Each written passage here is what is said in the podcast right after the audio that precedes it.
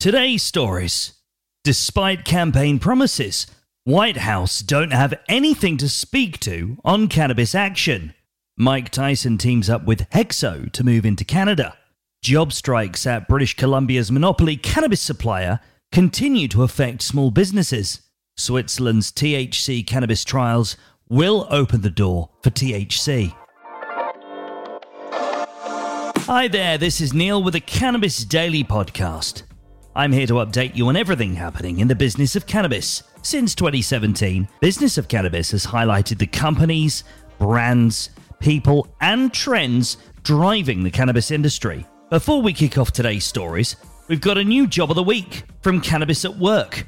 They're looking for a sales executive to join a renowned packaging manufacturer in the cannabis industry and their growing team in North America. You can check out the full listing and apply through the link that we've supplied you in the show notes. Now let's get into today's stories. First story now, and after being called out by the Senate hopeful Lieutenant Governor John Fetterman, the White House made a statement on the lack of progress on cannabis legalization, according to reports in Marijuana Moment. White House Press Secretary Karine Jean Pierre was asked about Fetterman's comments at a briefing. She admitted we don't have anything to announce, but pointed to Biden's use of clemency as progress. In a tweet, Fetterman said it was long past time that we finally decriminalize marijuana, pointing to the lives destroyed by the drug war and telling Biden, you have the power to use your executive authority to chart a new course.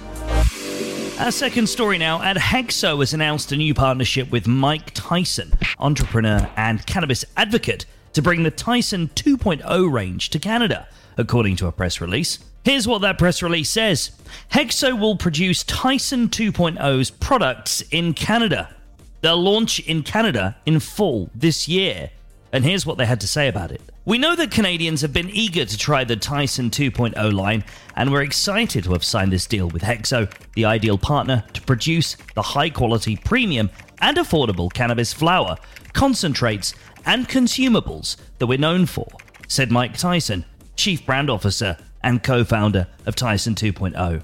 It was really tempting to do the voice, I'm not gonna lie.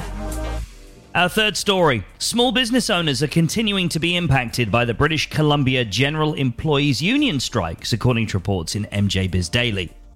The strike is largely over wages and is aimed to disrupt major wholesalers, leaving stores with no stock. On Twitter, CFIB British Columbia shared comments from small business owners on the impact of the ongoing negotiations between the BC government and BCGEU continue. The government needs to allow more sources and less restrictions on cannabis stores, said one business owner, while another shared they had, quote, to reduce hours and lay off staff because of the strike will probably be closed by next week, end quote. Before we get into our final story, just give us a visit at businessofcannabis.com, would you? As well as checking out our social channels. We're on Twitter, LinkedIn, Facebook, and Insta. That way you'll never miss an update from Cannabis Daily. If you've got any thoughts around our stories today or in previous episodes, please do share them with us. All the links in the show notes. And now for our final story Europe's first recreational cannabis pilot trial will begin in just a few weeks, with stakeholders hoping these pilot projects will open the door for THC, according to BusinessCan. Here are the details. The pilot is set to be launched in Switzerland's third most populous city, Basel. It'll run from September the 15th, 2022 until March 2025. The study will have around 370 participants. Those participants must be over 18, a resident of Basel-Stadt, and an existing cannabis user. Participants will be regularly interviewed to establish the levels of their cannabis consumption and its effects on their physical and mental health, amongst other things. According to Lino Cereghetti, COO of Pure Production AG, one of the main goals of the study is to figure out if, in a regulated market where they have a choice, people choose risk minimizing products. Because if they go to the black market, all you get is high THC, no CBD.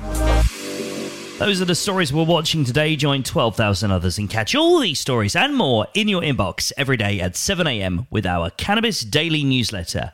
Thanks for listening, and I'm going to be back with you tomorrow for another episode of Cannabis Daily.